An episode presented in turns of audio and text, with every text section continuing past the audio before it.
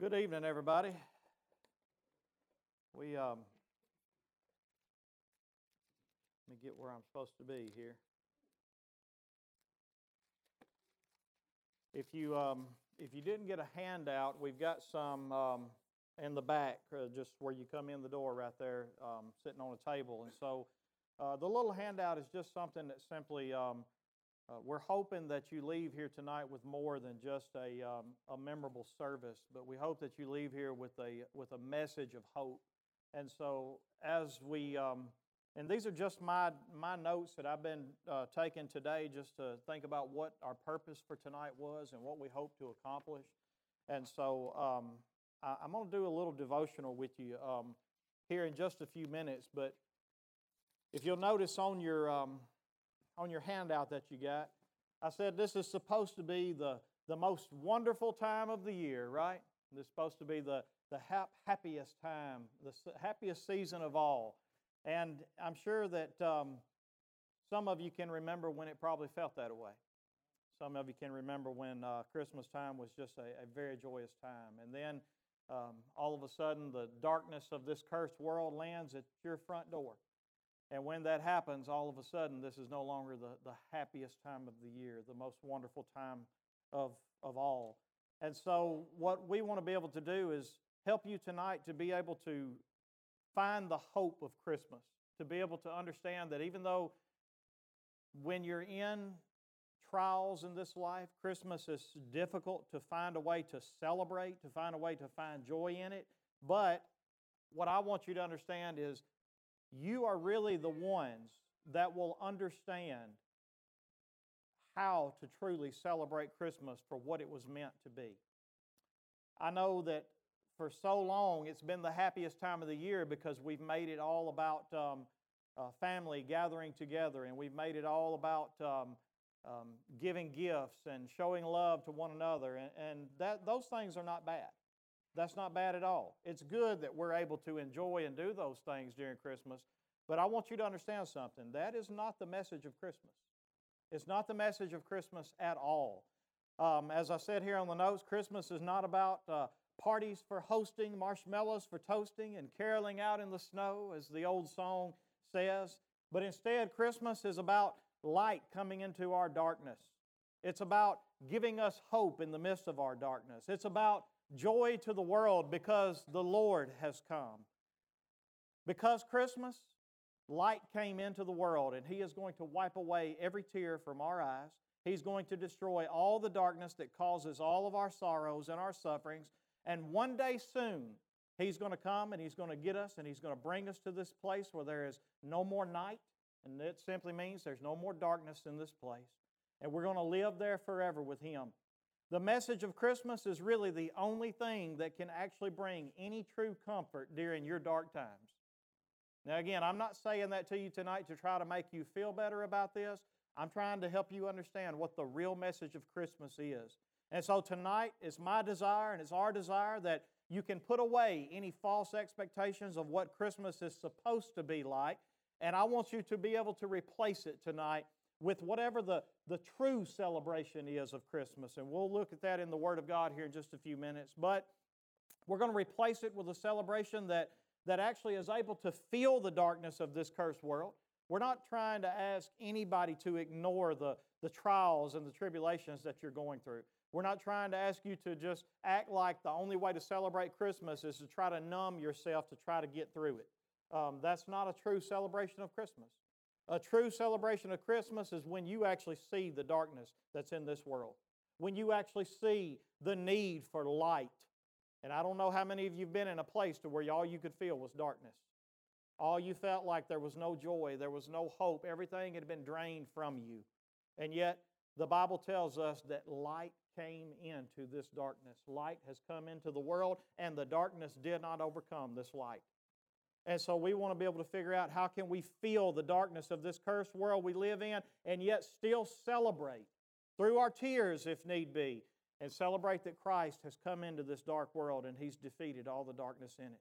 We're going to celebrate that one day soon because of Jesus we will sorrow no more. And I don't know about you, but how many of you are ready for that day right now? No more sorrow. No more suffering. It, it, it's, it's, it sounds too good to be true, don't it? Too good to be true. There are some times that I have to ask God to forgive me that I struggle to believe it, even though I know He's more than capable. But we know so much darkness and so much suffering here, it's hard to comprehend a time and a place where there is no darkness and there is no suffering, where every tear that you have ever shed is wiped away and there is nothing but joy forevermore. And that's our hope. This is our faith that we believe in. So tonight, we want to have a Christmas memorial service because of the faith that we have, because of the hope that we have that one day, because light has come into the world, this darkness is not going to be here for long. And so we want to celebrate that. And we want to have a service that is able to remember our tears and to remember our loved ones and to be able to still celebrate the fact that these hurts that we feel, one day He's going to wipe them all away and they're going to be no more. And so we want to be able to understand that even though there are many here tonight because of the darkness of a loved one gone on before us, Christmas shouldn't be a time where we try to ignore the sorrows and just try to get past the season. But it should be a time that we remember that because the light has come and defeated the darkness of death, one day soon we will see our loved ones who are asleep in Christ again soon. 1 Thessalonians chapter 4, I want to share that with you tonight. Very simply, Paul had to warn, he had to help his Christian family here. They were young in the faith and they didn't understand things about the resurrection and, and how the events of Jesus coming back were going to take place. They just knew that Jesus was going to come back. But then all of a sudden they have loved ones that are dying and, and they don't know how to feel about this and they are overcome with grief to the point that they're grieving as if there is no hope. And Paul has to step into the scenes here and he has to help them by teaching them exactly what it is that gives us hope during times like this. And so I want you to look with me at 1 Thessalonians chapter 4 and starting in verse 13, this is what it says. But we do not want you to be uninformed, brothers, about those who are asleep. I love that. Paul did not say we want you to be uninformed about those who are dead. Because the truth of the matter is, Jesus said, anybody that believes in him will never die. And so he did not say here that your loved ones are dead. He said, your loved ones are asleep. They are resting in peace. And notice what he says next so that you may not grieve as others who do not have hope. Well, how are we going to do that, Paul? Verse 14. For since we believe that Jesus died and he rose again, well, let me ask you a question. How is it possible for the God of all creation to die? The only way it's possible is if he first becomes a man, right? There you have Christmas. The only way that Jesus could die is that he first had to become a man. And if you believe that Jesus was born of a virgin, that he lived a perfect life, and you believe that he eventually died, and not only that he died, but he rose from the dead, defeating death, proving that darkness will not overcome him. And anyone in him, darkness will not overcome. And so they're not dead, they're asleep. If we believe that Jesus died and rose again, then even so, through Jesus, God will bring with him those who have fallen asleep. And then notice what he said right there God will bring with him. In other words, we're waiting on God to come back, right? And notice what God's going to do with our people that have fallen asleep. They're going to come back with him. The Bible tells us that um, to be absent from the body is to be what? And so I don't want you to understand something. The body is resting in the ground. The spirit, the soul, is with the Lord right now. And one day, if you believe this, then God is going to bring with him those who have fallen asleep. And then keep going with me. Excuse me. In verse 15, for this we declare to you by a word from the Lord. And now notice this, Paul said, This ain't me talking. Who's this talking? It's the Lord. Can you trust what the Lord says? Here's what he says that we who are alive, who are left, I love that right there too. We're left, guys. We're left right now because we want to be where they are, right? We're left. We want to be with the Lord, and yet we're left. So we who are alive, who are left until the coming of the Lord, will not precede those who have fallen asleep. So here he's talking about this great gathering, this great reunion that's going to take place with us and our loved ones when God comes back.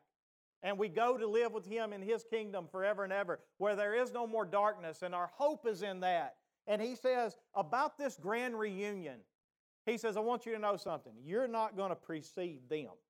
You know why you're not going to precede them? Two reasons. Number one, they're already with him, and they're going to come back with him for you. And then number two, the reason why you're not going to precede them is because, keep reading with me, verse 16.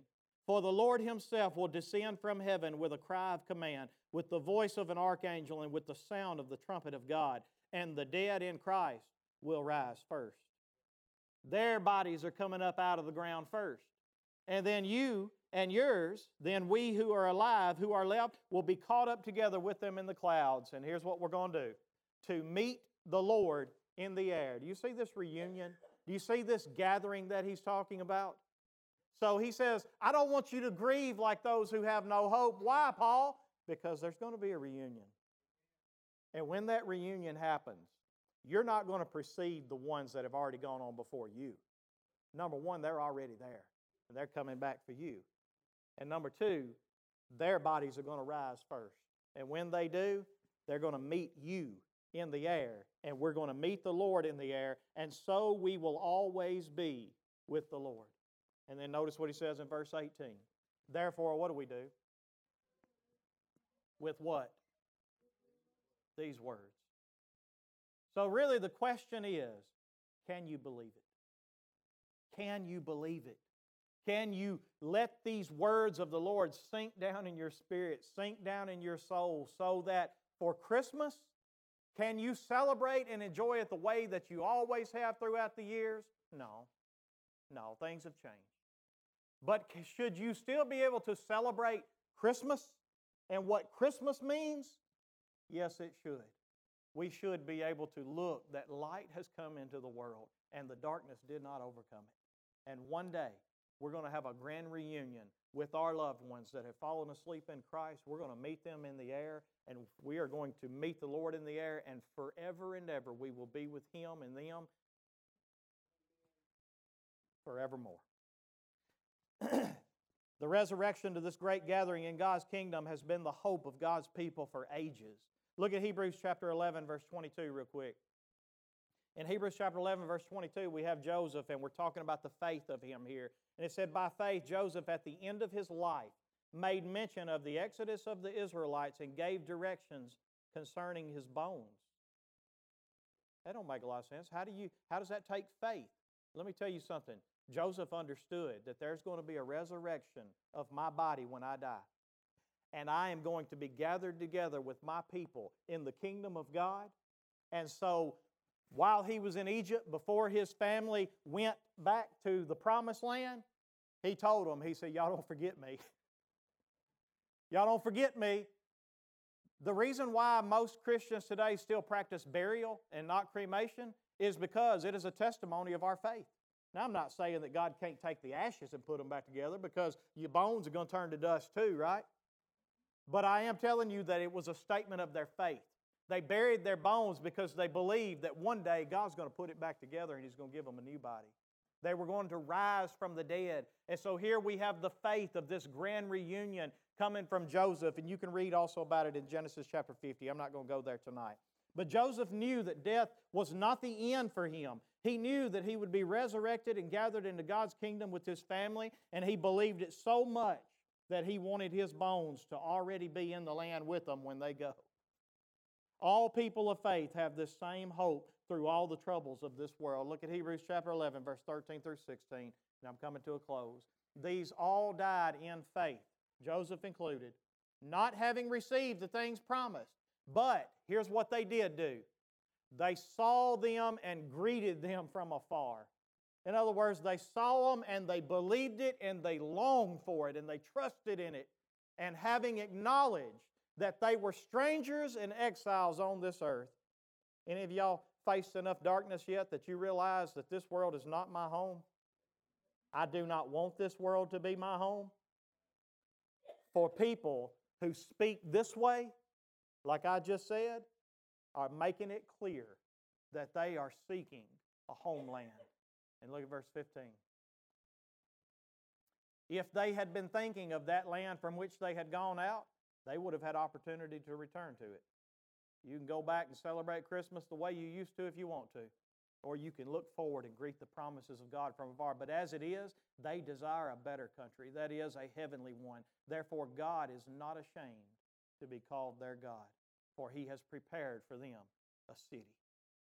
You know, unfortunately, guys, darkness in this world is the only way that we can truly learn to celebrate and appreciate the light.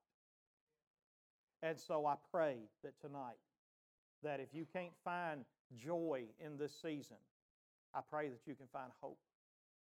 I pray that you can find hope. In our grief, we can and we should have hope. This Christmas, we remember our loved ones whose bodies sleep in Christ, and we celebrate that because of Christmas and because of His death and because of His resurrection. We will be gathered with them to a king and a kingdom where we'll never sorrow again. And so, through your tears in this world, thank God for everything in you, with everything in you, and look forward to the great gathering of God's people in His kingdom. Look forward to the day when our, I should have said our, I'm sorry, I typed that wrong, when our ashes are traded for beauty. The day when all our sorrows are turned into exceedingly great joy. And believe you me, it's coming. It's coming. If y'all would, pray with me today and we'll get started with our service. Father, I just thank you. I thank you for your word. I thank you for your promises. God, I thank you, God, that no matter what kind of suffering and sorrows we endure here in this life, that you have promised us that one day you will wipe away every tear. Father, one day, every bit of our weeping that endures through the night will be turned into joy in the morning. Father, I thank you, Lord, that one day night will be no more. Father, I thank you that, Lord, we are waiting on that grand reunion one day whenever we meet our loved ones in the air again. And Father, we spend eternity with them and with you forevermore. Father, I pray that tonight, Lord, that you would help us to have a heart for Christmas. Lord, not a heart that um, we're looking for uh, just to be so happy in this world, but Father, a heart that understands that this world is not our home. Father, a heart that understands that we don't want the darkness that's in this world. Father, we want your light.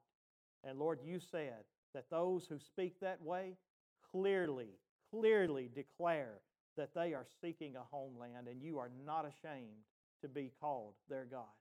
And Father, I pray that tonight that can be us. Father, I, I hate that we have to go through the suffering that we do. But God, thank you. Thank you for opening our eyes to the darkness that is in this world, to the sin that is in this world. And Lord, that one day, if we trust in you, it's all going to go away and it will be no more.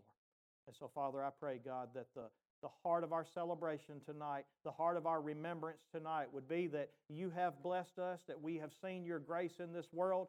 But Lord, it's only a glimpse of it and it did not last forever. But one day, you will extend grace to us that will never end. And Father, we look forward and we long for that day. Father, we love you. Help us tonight to remember our loved ones well, but to celebrate you and what you have done for us. And Father, we ask you to do this for us in Jesus' name. Amen.